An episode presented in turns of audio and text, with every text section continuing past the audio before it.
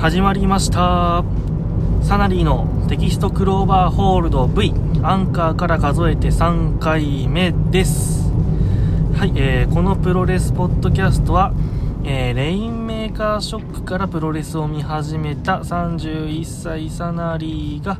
えー、プロレスの試合やレビューその他もろもろ趣味を、えー、ポーター1周目の視点から、え、話したりしてみるポッドキャストです。はい、今日は、えー、G1 クライマックス31の、えー、1日目ちょこっとレビューと、えー、主に、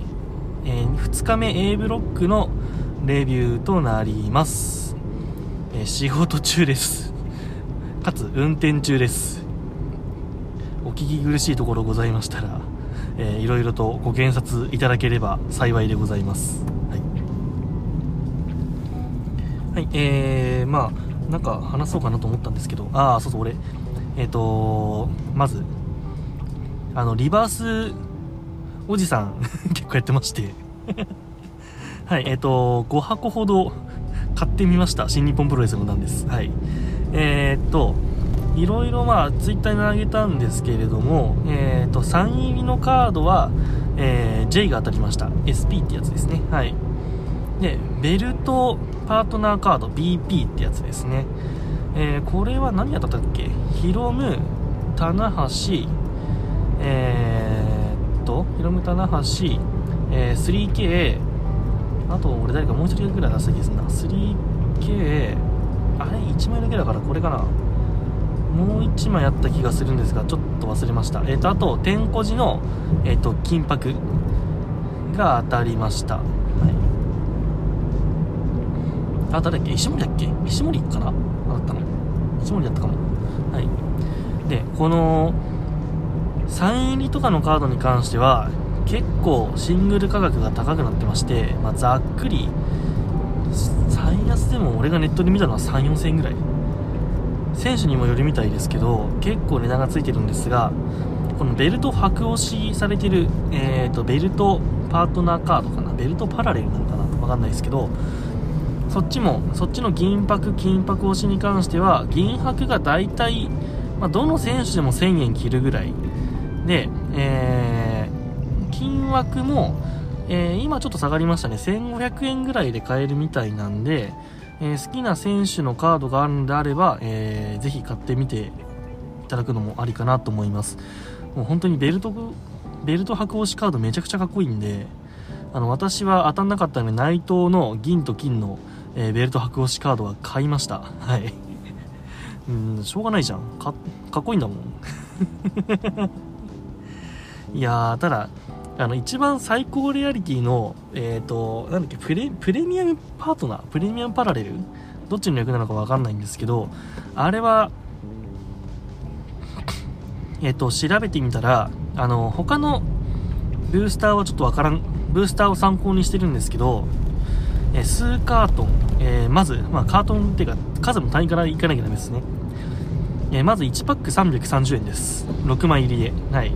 で、えー、っと、1ボックス、1ボックスは、え、10パックです。で、1カートン32ボックスです。で、えー、そのプレミアムパラレルっていう最高レアは、数カートン、多分3カートンっぽいんですけど、3カートンから1パック、3パック、3カートンで1枚らしいんで、えっ、ー、とかつ種類が8種類だっけ？だからお目当ての選手だと、えー、何？え、マジ？24カートンとか？バカか？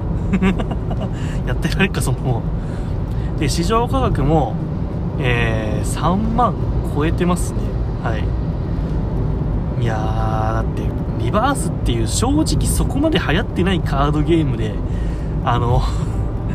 3カートンに1枚ってそうそう市場に出回んないっすよ。マジで。多分全カード揃えてるカードショップないですね、これ。本当に。ていうか正直、サイン入りですら、多分1カートン、いや多分、いや1カートンじゃない、1カートンに3、4枚ぐらいっぽいんで、もうちょっとあるかな ?3 ボックスに1枚ぐらいある。10、1カートンに10枚ぐらいはさすがに入ってるかな。そんな感じなんで、えっ、ー、と、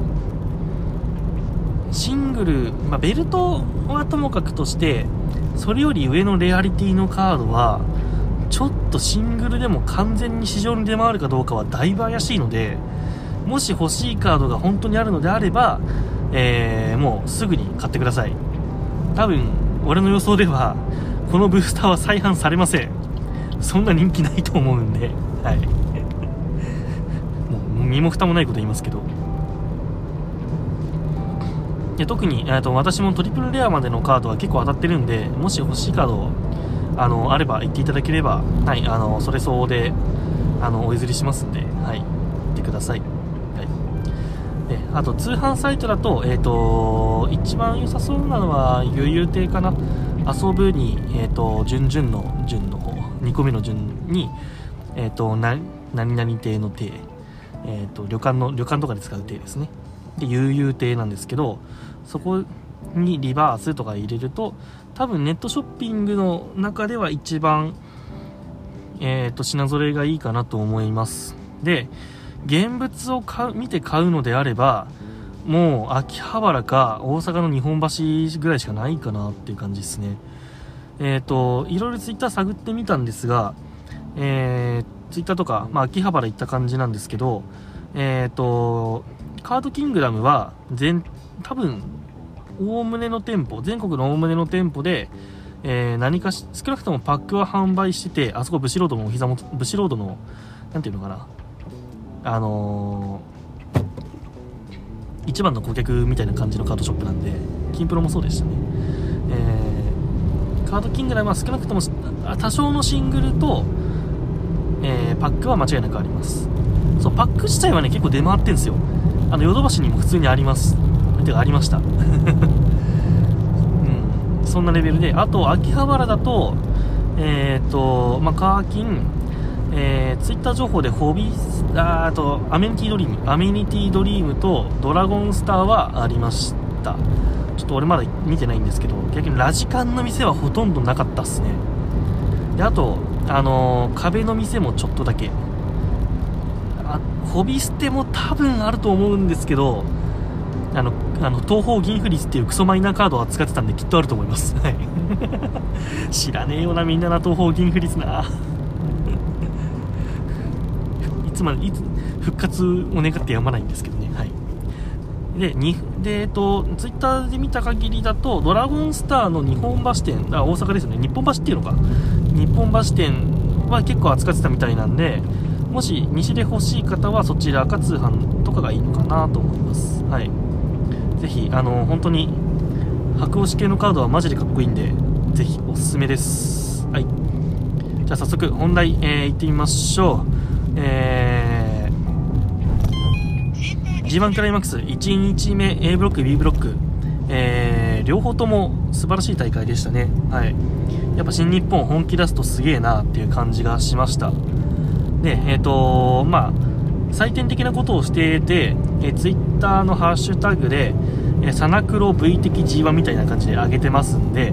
まあ、もしお気になさなるお気になされる方がいらっしゃれば、ぜひ見ていただければと思います。えー、最高点は、えー、まあ、今からちょっと話すんですけど、棚橋対岡田の4.75ですね。ああ、そうそう、5スターレーティングってやつですわ。4.75です。はい。うん、もう、ほぼマリーグ戦としてはほぼ満点ですね。はい、で、えー、岡田対棚橋なんですが、えー、まあ、レインメーカー復活の一戦でしたね。で、えー、っと、これ、岡田対棚橋、まあ、2012年のブシロード体制以降、まあ、土定番カード、黄金カードとして、もう何回も、もう10何回やってるのかな、これ。十何回やってると思うんですけれども、まあ、どれも外れがないといった感じで、本当に、まあ、私もレイメカショック以降からプロレスを見始めてるんで、まあ、当然これを見て育ってきて、もしこれが嫌いならそもそも新日本見てねえよって話なんで まあ、思い入れはあるんですよ。で、試合内容の方は、えー、基本フォーマット、岡田対棚橋の、そんな外れてないと思います。あのー、結構なんか中岡田対棚橋初期中期後期みたいな感じで多少あったりするんですけど、まあ、初期のやつに近いと思いますねえー、っと、まあ、棚橋が足攻めをして、えー、岡田が、えー、それをしのいで最後レインメーカーを決めるみたいな試合なんですけど構成も技の置き換えとかその初期だとディープインデッドだったのがマネークリップに変わったりとか一部の技、あのー、場外スムーストンとかはなくなってましたけどね。あと、まあ、最後のレインメーカー前のやつがなんか変形のファルコンアローみたいな感じになってましたねあれ。一応何なんだろう技わかんないですけど。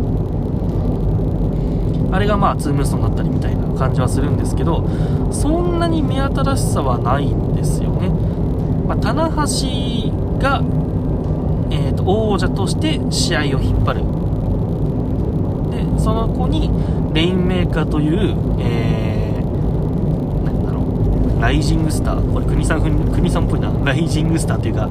あのー、なんだ超新星。っていうんですか、えー、がどう挑んでいくのかっていう構図ですよね、うん、なんで、まあ、目新しさはなかったんですけど、まあ、言ってしまえば強いレインメーカー見れたんですよね。で今この2人がやるからこの2人がこういう試合をやるからこそ意味があったと思うし強い岡田の復活。ねまあ、岡田も78年ぐらいこのレインメーカーって技を使ってきてたんでそれは1回リセットしたいわなとかっていう気持ちも分かるんですけどやっぱり理由なきフィニッシャーの変更はやっぱ無理なんですよ。だ棚橋ですらまだハイフライフローを使ってるわけじゃないですか。いや棚橋はむしろ今ハイフライフローやめてテキサスクローバーに変えるのは全然みんな受け入れてくれると思うんですけどねやっぱりハイフライするじゃないですか。一回ちょっとファイナルカットみたいにな技をしようとしてやめすぐにやめましたけど。もやっぱりその時代を変えた以上はその怪我だとかなんか超もう受動的なもうしょうがないとかそんなどうしようもない理由以外ではやっぱりフィニッシュは変えられないんだなって思ってしまいました。やっぱレインメーカー出るとテンション上がるしレインメーカーが前提にあることを考えるとあのマネークリップも全然悪くない技っていう 本当にそんな感じなんですよ。いやーねマネークリップは言ってしまえばその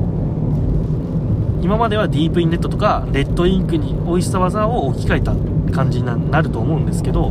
バリエーションも多いしあれがフィニッシュで決まってしまう残念さがあるだけであって技としてはいいんですよやっぱ 難しい話っすねこれはいな感じでえっ、ー、とまあ、岡田は今の形容詞でこのキャラで行くのであればまあもうちょっとレインメーカー使い続けるしかないねっていう覚悟を決めたのかなと思います。はい。あと、あの、派手派手衣装は何なんでしょうね 抵抗かなせめても。岡田はやっぱり金地にちょっと黒みたいなのが定番だったんで、それへの抵抗なんですかね、やっぱり。うーん、まあ、あちょっとパッと見かっこいいとは思えなかったんですけど、まあまあ、こうね、見慣れていけばいいかもしれないですね。逆に棚橋はちょっとずつ黒が増えてきてる気がするんですよね昔に比べてなんだろう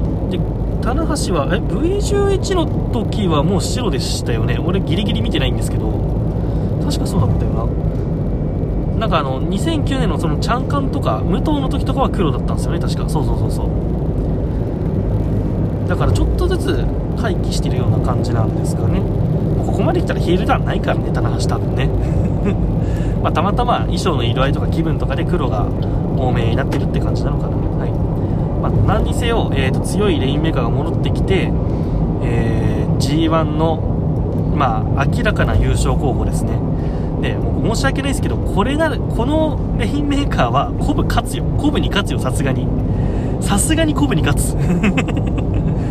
もうここは間違いないっすわもうもう俺ここでコブ勝ったら俺何も信じらんねえよ そんな感じです。はい。まあ、超大満足な一戦でした。はい。えー、じゃあ次、2日目、えー、昨日行われました、えーと、大田区総合体育館での一戦、えー、A ブロックの2日目ですね。えー、まず1戦目、えー、永田さん対、えー、タンガロア。で、まあ、前日、前日とか前日？前日か。前日っていうのなんていうの？初日。初日で内藤が足をやってしまいました。大変残念です。本当にあのー、早くなってほしいなと思ってるんですけど、まあ、詳しくはボスクラ会ボスクラで奈良南さんのボストンクラブレイディオで、はい、ぜひお聴きください、はい、もう本当に私も今年の内藤はイベント目白押しだったんで G1 のねイベント目白押しだったんで超楽しみなんですだったんですがまあ儚く消えてしまいまして。まあ、代替カードとしていろいろ言われてたんですけど、まあ、いろんな意見があるとは思うんですが、えー、まあ、内藤ファンの俺としてはですけど内藤目当ての内藤目当てでチケット買ったお客さんが、えー、見て満足してくれるカードであればいいなっていうぐらいです。本当に。最終的にそうなりました。あの選手のあのショーモードとかどのどこはもう別にいいかなっていう。もうどうしようもないしね。はい、うん、フェアさとか何だとかは別にいくてお客さんが満足してくれればいいやっていう。うんまあ一つだけ言うのであれば俺は本間が代わりに出るよりはこのカードで良かったんじゃないのって思ってます。以上。はい。えー、っと、えー、長田さん対ロアですね。はい。えー、っと永田さんやっぱりあのー気合入ってましたね。僕が中田さんを見るときどこ見るかっていうかな。好きなポイントっていうのかな。やっぱり、あのー、各種蹴り膝じゃなくてね各種蹴りとやっぱスープレックスなんですよね。中田さんっていうと私の中で。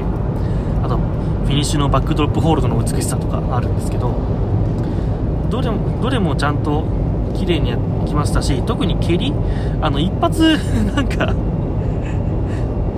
ロアが、あのー、ロープ際で倒れ込んだ時一発なんかすげえ硬いの入りましたよね。あれ以降ちょっとやべって中田さん思ったのかキックは走ってるんですけど当て方がだいぶソフトになってて。ちょちょっとあれ間違ったのかなやっぱりあれは、まあ、そこはかとなくあの哀愁を感じつつ。で最後はその、まあ、中田さん結構強いしあの試合運びも良くて結構あのー、タンガもまずいまずいまずいみたいな感じであの長田ロック決まった時には邪道さんもとてもその表現が良くてこれは決まっちゃうかもみたいな雰囲気出たと思うんですよ。実際は決まらないのみんな分かってるけどね。分かってんだけど。分かってんだけど良かったと思うんですよ。で、えーまあ、それに焦ったロアが、えー、もう急いでもうこれでやってられるかみたいな感じで勝負を決めに行ったっていう感じですよねはいえー、なんでこれなんでまあ永田さんの強さとか怖さっていうのをまあ表現した、まあ、リスペクトしたっていうことだと思うんで、あのー、お見事な試合だったと思います。うん。まあそりゃ内藤対ロアの方がそれは見たかったじゃ見たかったんですけど俺は十分面白かったかなと思います。はい。で、えー、次、えー、健太対裕次郎。で、えーと、この試この試合というかこの日なんですけど解説にデスペが入ってたんですよね。あのー、デスペ解説嫌な人、まあ、いるとは思うんですけど俺も確かにジュニアに対する時のデスペは俺あんま好きじゃないんですけどあのヘビーとか試合に対するあのデスペの意見みたいなの俺結構嫌いじゃなくてかなりこちら側の目線とえーと、選手側の目線を結構バランスよくとってんなって感じがするので俺は全然嫌いじゃないです、はい、と先週のそうだな。うん。解説だと俺はやっぱ棚橋とヒロムが好きかな。棚橋はかなり俺安定してるしヒロムも面白いかな逆にうーんまあ みんなあれですけどライガーさんは俺もあんまり英語音声にするほどではないけど好きではないかな。って感じですね、うん、最近丸くなったね。最近はさすがに気にし始めたのが丸くなり始め丸くなりましたねはいでえっ、ー、とでそこのデスペが結構あのシュートのこと言うんですよ。あの裕次郎もう全部諦めてたと思ってたんだよねとか。とかなさっきの試合でもその長田ヘビーとしてあの厚みがあるみたいなことあのヘビー級の体みたいなのはやっぱ第3世代以降いないんじゃないの？みたいな結構ガチめな発言をしてて。まあ確かに棚橋あ永田さんたちより後の世代になるとそれこそ、まあ、棚橋とか真壁とか中村とかそっちの話になってくんで確かにその世代と比べると永田さんたちのそのスピード感、まあ、ゲームスピードっていうのとかっていうのはやっぱ違うよなっていう感じはしますね。個人はかなり棚橋側に近かったような気はしますけど俺が見始めた時は、うん、今はともかくとして、まあ、そういう部分がま肉体を含めてあるってことだと思うんですよね、はい、で、えー、最初健太と裕次郎はまあいわゆるお決まりのバレバレクラ慣れ合いごっこするのかなと思ったらもう裕次郎拒否ってんですよね。ああなるほどっていう。あなるほどそうきましたかっていう感じだったんですけど。だから裕次郎もやっぱりあの内藤戦がどう考えてもあのこの G1 クライマックスのクライマックスでのあの一番スポットライトが当たるシーンだったと思うんですよ裕次郎の。それがなくなっちゃって、まあ、そのゲそのやるせなさとかっていうのもあったと思うしあのモチベーションも絶対下がってると思うんですよ。それはそうじゃないですか。プロは全部全力って言うけどそんなわけないしそりゃ試合の重みにとか会場の大きさとか、えー、対戦相手でモチベーションが変わるのはそれは俺は当然だと思うのでそこの部分でなくなって試合が流れてしまったっていう部分のものあったと思うんですけど何ていうのかな。そこを払拭するために、まあ、そこを見せないような感じするためにまず健太のタトゥースイートのポーズを取らなかったのかなっていう感じがして、まあ、さらにそれにこうするように健太がじゃあやろうぜっていう感じで裕次郎にガンガン火をつけていくっていう構成が良かったですね。ぱり裕次郎はもう確かに全てが遅すぎてはいるんですよ。内藤との戦いにしても。それでもやっぱり組まれたんなら諦められないじゃないですか今更。組ましかも組まれたのが流れたってしまったらもうねえ諦めきれないでしょだからそれをもし、まあ、ナイトが復帰してきてつなげるためには G1 での価値を証明するしかないわけですよね。ない普通のスペシンだろうとなんだろうと内藤と組めよって言えるぐらいの価値を高めるしかないんですよねでファンの人たちも内藤対裕次郎っていう勝負があ勝負という戦いが、まあ、結構注目度を浴びてるってことは分かったじゃないですか。正直俺はこれは何もなく内藤が勝つなと思ってたんですけど。ごめん。これこれは本当なんだ。はい。みんな期待しすぎんなよって思ってたんだ俺は。ごめん。ただまあいぶし戦で、まあ、きっちり新技も携えてえー、勝ってやりましたよと。で最終戦にも高木を当て当てがわれましたよと。で途中で投げせありますよ。全部勝ってやるよっていうぐらいの気持ちで、まあ、少なくともこの G1 はあったかもしれないってことですよね。いやーロマンがありますね。いい風になっちゃいますけど。いやーもったいねえな。本当内藤いなくなったの、うん、で試合としてもよあのー、その火をつけた健太があの裕次郎の、まあ、全部を受け止めるっていう感じで、あのー、最後、金敵も、まあ、この勝負なら普通はいらないんじゃないのかなと思うんですけど、ま、裕次郎の、まあ、戦い方、スタイルとして勝つて勝つために金敵っていうのは最適なプロセスなんですよ、彼にとっては。だからそれを味方に対しても勝つためには躊躇なくやるよっていう表現だと思うのでかつそれを見切ってる健太があのなんかすげえすげえ俺決まってるように見えたゲームオーバーだったんですけどあれは大丈夫なんですか わかわかんないですけどなんかねえいい感じのゲームオーバーが決まって、えー、まあ、でそれをねじ伏せましたっていう形で、まあ、完全燃焼じゃないですけどまあそのやるせなさのちょっとぐらいは解消できたかなっていう感じですよね。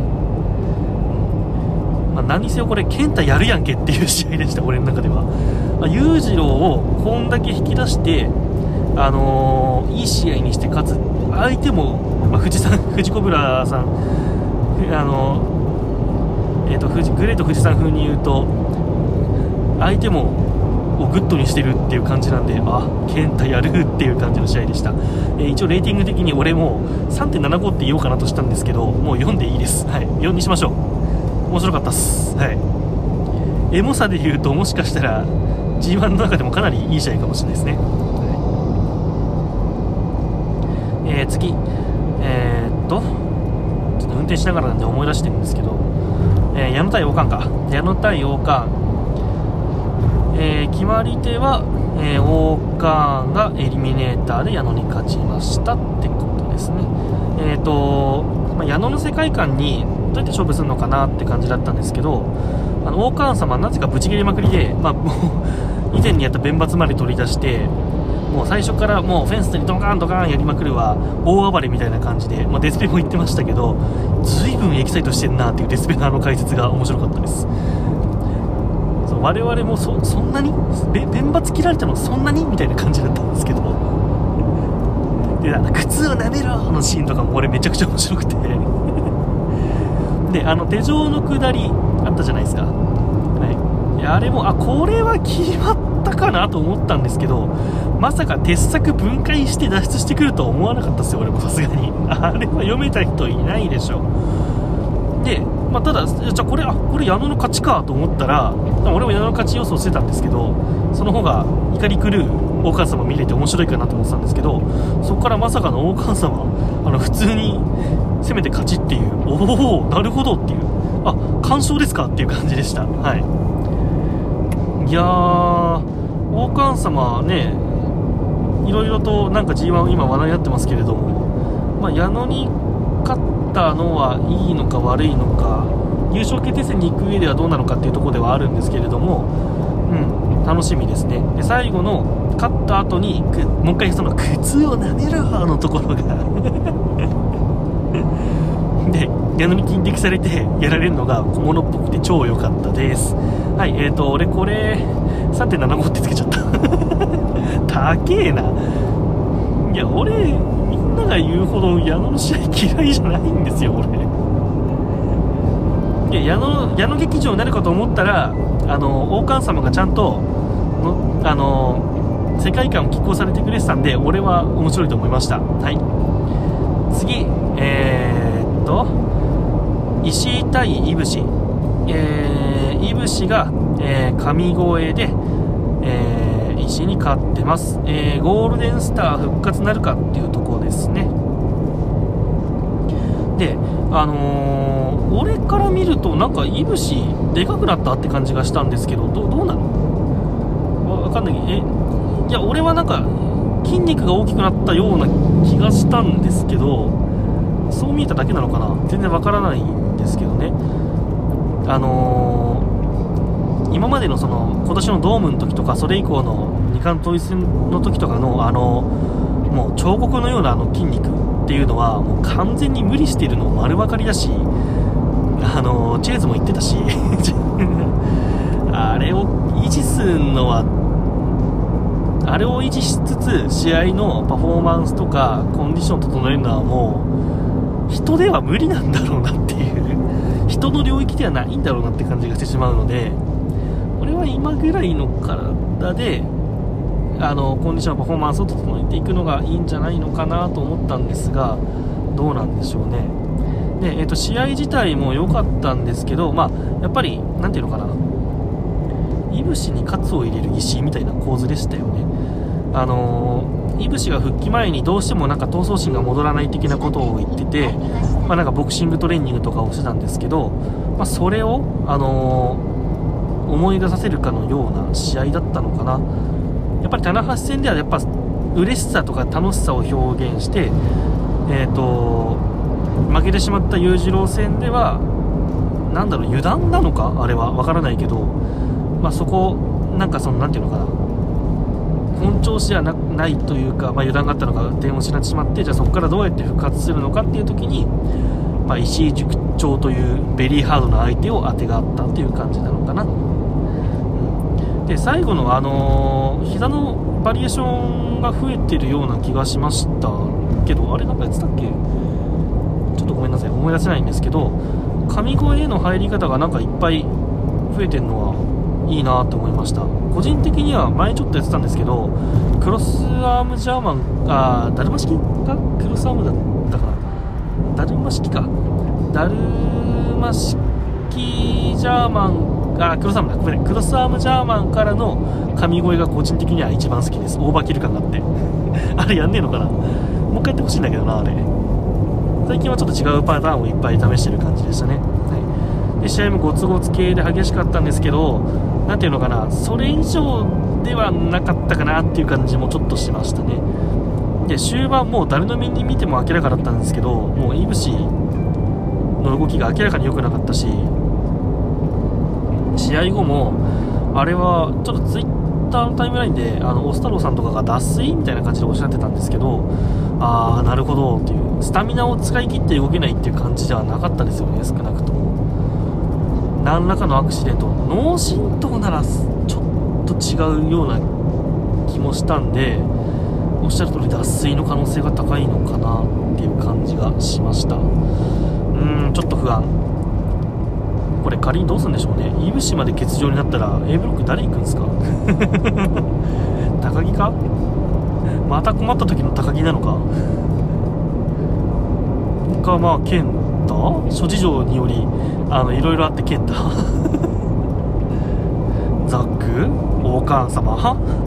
どうなんでしょうね。いやけどいぶしまでいなくなったらかなりきついな。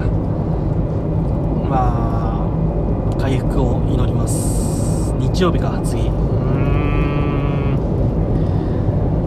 ん。まあ脱水なら最悪1個1試合飛ばしぐらいで済むかな。済んでほしいな。はい。まあそんな感じでした。はい。ではいえー、メインイベント。高木対ザック。はいえー、もう出ましたね。G1 ベストバウトです多分これ。はい。もうそうだよ。えっ、ー、と、応私の予想どっちだったっけ？これ一応これ高木勝ちにしたんだよな。うんどあの序盤からもうハイスピードなレスリングだったんですけどあの新日の出雲のレスリングってカチッカチッカチッってあの何ていうのかな。間を作るっていうかあの1回その型に入ってから返す返さないをやるパターンが多いんですけど、えーと、このイブシとあごめんなさい高木とザックの、えー、このグラウンドっていうのはカチッカチッっていうその何ていうのその型に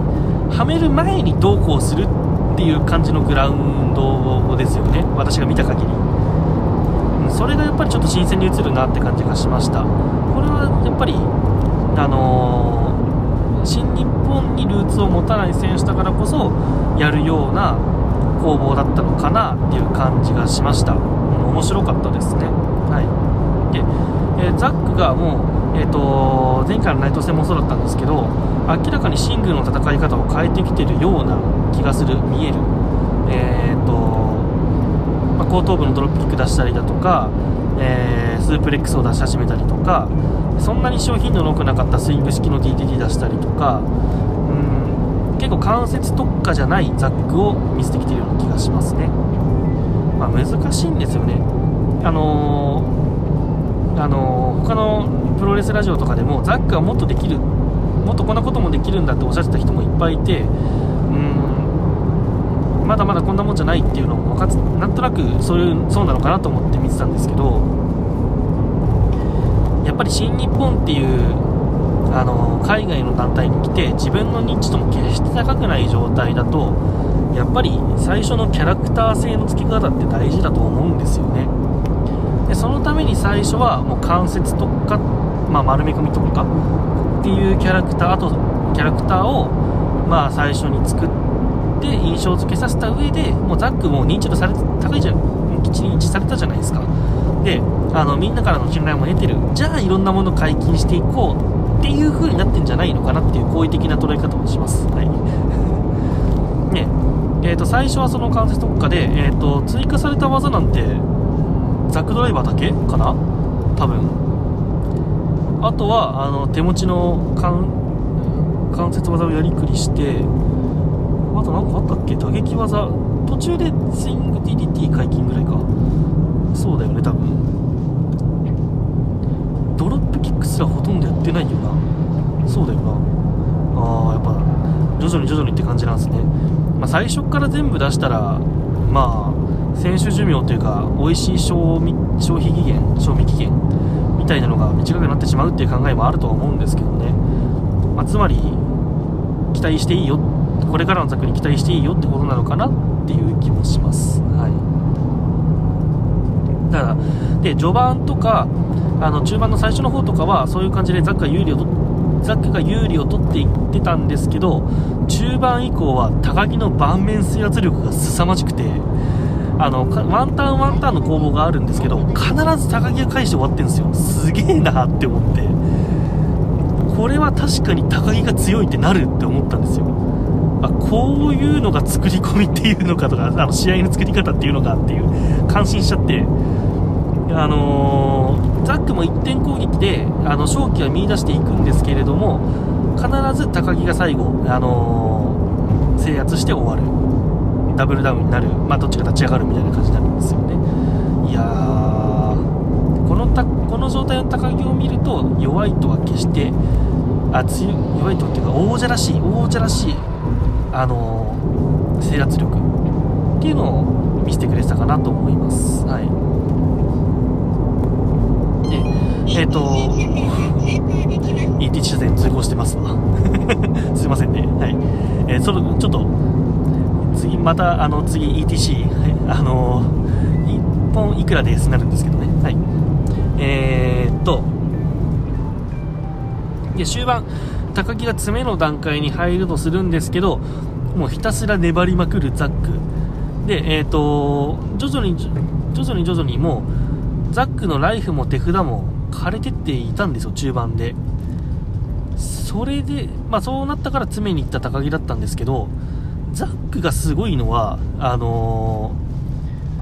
ー、いわゆる手札？あの、我々プロレス見てると、我々プロレス見てると、あのー、誰がどの技をちゃんと使ったかみたいなあの見ちゃうじゃないですかあこれ基本的に2回同じ技はやることは少ないのであこの技出したあこの技出してないあこの技先に出したからもう負けだみたいな感じになるじゃないですか。でそうザックがそれないんですよね。それがないのにスポット作りとかがめちゃくちゃうまいって本当すごいんだなと思いますね。はい。だから手札はザックザックは手札がなくてもか自分から生み出せる。っていうのが本当に強みでだからこそ最後あのフィニッシュのシーンでえーと、あれなんだグラウンドのンジだったよね。グラウンドのンジから、えー、スリーパーに移行して腕上げようとしたところだけど高木腕痛いから腕十字しました。タップアウト!みたいな感じじゃないですか。いやーなんていうか俺カードゲームであの好きだから例えちゃうんですけどなんていうかな。デッキの強さで勝ったというよりはあのプレイングのうまさで勝った。みたいな感じがありますね。で最後プレイングのうまさもあったんですけど最後の最後はえっ、ー、とアンタップドロー稲妻ありがとうございましたみたいな感じなんですよ。あの粘って粘って粘って腕十字引いてきたら勝ちましたみたいな感じ。稲妻って分かりにくいかな。えっとまああのー、最後相手のライフがちょっとのところに、まあ、追い詰めるカードを引いてきたってことですね、まあ、つまりザックが粘って粘って粘って手札をうまくやりくりして最後勝てるカードを引いてきたっていう感じの試合でした。はい。いやー面白かった。そこまで至るためにはそのザックのプレイプレイングが重要だったってことですね、はい。まあ、腕の見せ所というか腕が出るところっていう感じでしたね。いやー面白かったこれは。文句なしの5点満点です。はい。ああ、そう、いぶした石4点です。はい。あのー、4, 4点つけとくかって感じの4点です。はい。ぶし石は。はい。ね。いや、こう、高木対ザックは、これはすごい、うん、5点ですよ。文句なしです。はい。ただ、まあちょっと気にするというか、どうなっちゃうんだろうなっていうところを言うと、これすげえプロレスオタクっぽい試合なんですよツイッターでも書いたんですけどプロレスオタクは絶対好きな試合なんですよこれ。もう100%間違いなくて。うーん。G1 の一戦としてあるのはすごく贅沢なことだと思うんですけどこれを最新日本の最高大津戦として出したとすると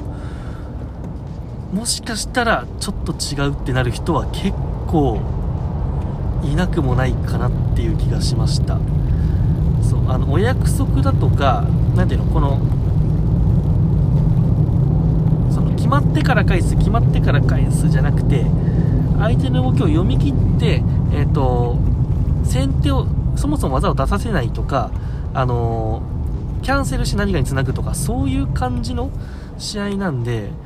うーんなんだろうな。えっといやすごい試合なんですよ。ダイナミダイナ普通こういうのダイナミズムに欠ける気するんですけどダイナミックだったしなんだろうな。うーん。ありてありてに分かりやすくなんだろうな。ライト層が見た時に何て言うんだろう。ちょっと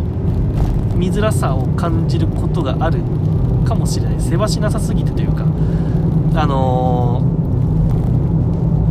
ファンそのライト層の中の頭の中とかの思考の整理が追いつかないかもっていう疑念はちょっとありました。うーんすげえ頭悪い例えすると深夜すごい深夜アニメっぽい。分かってくれる人いないかなこれ。すげえ深夜アニメ。あすごいというかその作画とか、あのー、すごくレベルの高い深夜アニメっぽい感じ。ジブリじゃねえんだよなって感じだよな。そうそうそんな感じです。はい。いやただもう俺は、はい、この試合見れて、はい、すごい幸せでした。はい。なんで、えーと、であと、まあ、さっきも言ったんですけど今日解説デスペだったんですが、えーとデスペの解説がすごい良かったんであの星に関しては若干プラス補正がかかっている可能性があります。はい。そうあのあれなんですよ。大西さんとかあのあ大西さんじゃねえ今日大西さんじゃねえごめんごめんアナウンサーの方とかえっ、ー、とミラノさんがこれこれ何ですこれこれ何々です何々ですみたいな感じで言うんですけどデスペがその後にあ何々だったねとか何々だよねみたいなのがすげえツボってで途中からは完全にプロレスファンのおっさんになってたんで かつ選手目線でそれを言うから、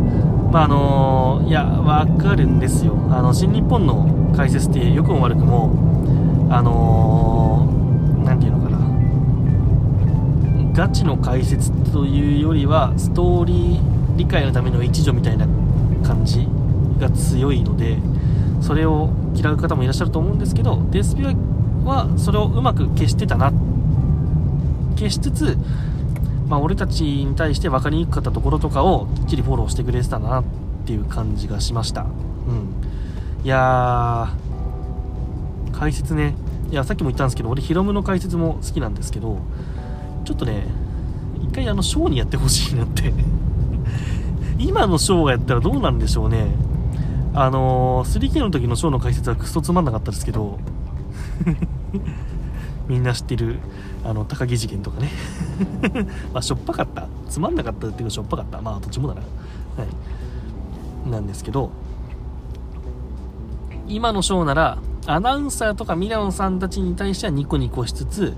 あの試合も公平にちゃんと解説するんだけどケイオスに対してだけはすげえ不機嫌になったりするとか。なんかそのサイコパス感出す解説見てんだよな。難しいかな。少なくとも昔みたいに気を使いまくった解説をする必要はなくなったので今ならもうちょっとあのショーが得意とする部分のあの解説とかっていうのをもっとちゃんとできるんじゃないのかなっていう気がしますね。はい。なんで見たいな。あとワトさん。ワトさんでちょっと放送事故っぽいのを見てみたいっていう。まあそう考えるとライガーは放送じ、まあ、き嫌い好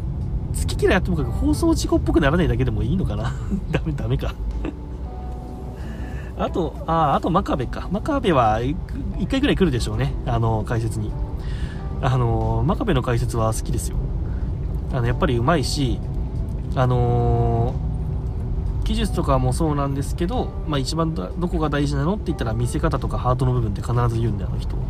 俺はそういうの嫌いじゃないんですよね。やっぱりうん。まあ話すのうまいとやっぱりそうよく聞こえますよね。それは思います。はい、はい、えーと G1 は、えー、決勝戦はとりあえずチケット取りました。と抜けられる仕事抜けられるかどうか分かんないんですけどまあ、最悪メインはまではまあいけるか。ちょっと半球取りたいんだけどな。難しいかもな。さああのやっぱねあの10月にコロナウイルスのワクチン2回目打つんで翌日は休みにしてるんですけど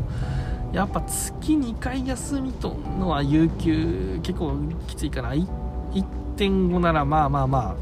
っていう感じかな。うん。まあ、計画有給っていう制度ができたじゃないですか。あの適用されてるかどうか皆さんの会社ではわからないんですが、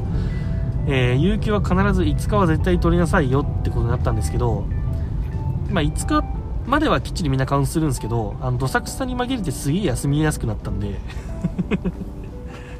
ね、俺も普通に去年まあやっぱりその制度ができるまではうちも有給ってそんなに使えなかったんですけど年に1回2回とかだったんですけど去年はね平気で78回取ってるんで。あなるほどね。5日しか取れない。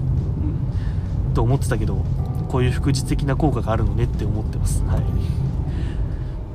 なんでなんとか G1 決勝は抜けたいなっていう感じなんですが、まあ、逆に言うとそれ以外は全部ワールド観戦なんですよ。あと残り17かな？16?7 ぐらいの高揚数。解説もまあなんで私は基本日本語で解説見るんでかいあのー選手解説来るパターンかなり多いと思うんですけど、まあ、そこも楽しみだなって感じですね。はい。じゃあ今日はこれで終わりたいと思います。はい。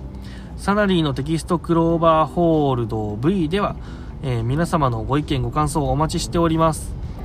Twitter にリプライでも DM でも構いません、えー、開放してるはずです。はい。であと、えー、ハッシュタグサナクロ V えー、サナはひらがな、黒はカタカナ、ここ関係ないか。えー、V は、えっ、ー、と、半角 だっけ？大文字？だっけ？サナクロ V で、えー、と、感想とか質問とか書いていただけると嬉しいです。あと、あのー、ポッドキャストのカバー書いてみました。えー、なんか無料で使えるソフトを使っていろいろいじくってみたんですけど、写真は、えー、まあ、指摘されたら怒られるやつなんで。あナイトの2冠の時のあの新日のサイトの特写ですね。はい。急遽変更になってる可能性があります。はい。どうだろう。初めて作った割にはかっこよくできたかなと思うんでしばらく使っていこうかなと思います。あのサナクロってやつはあの軽音フォントってやつですね。はい。軽音好きなんでね、はい、これは麦ちゃんが一番好きです。はい。以上ありがとうございました。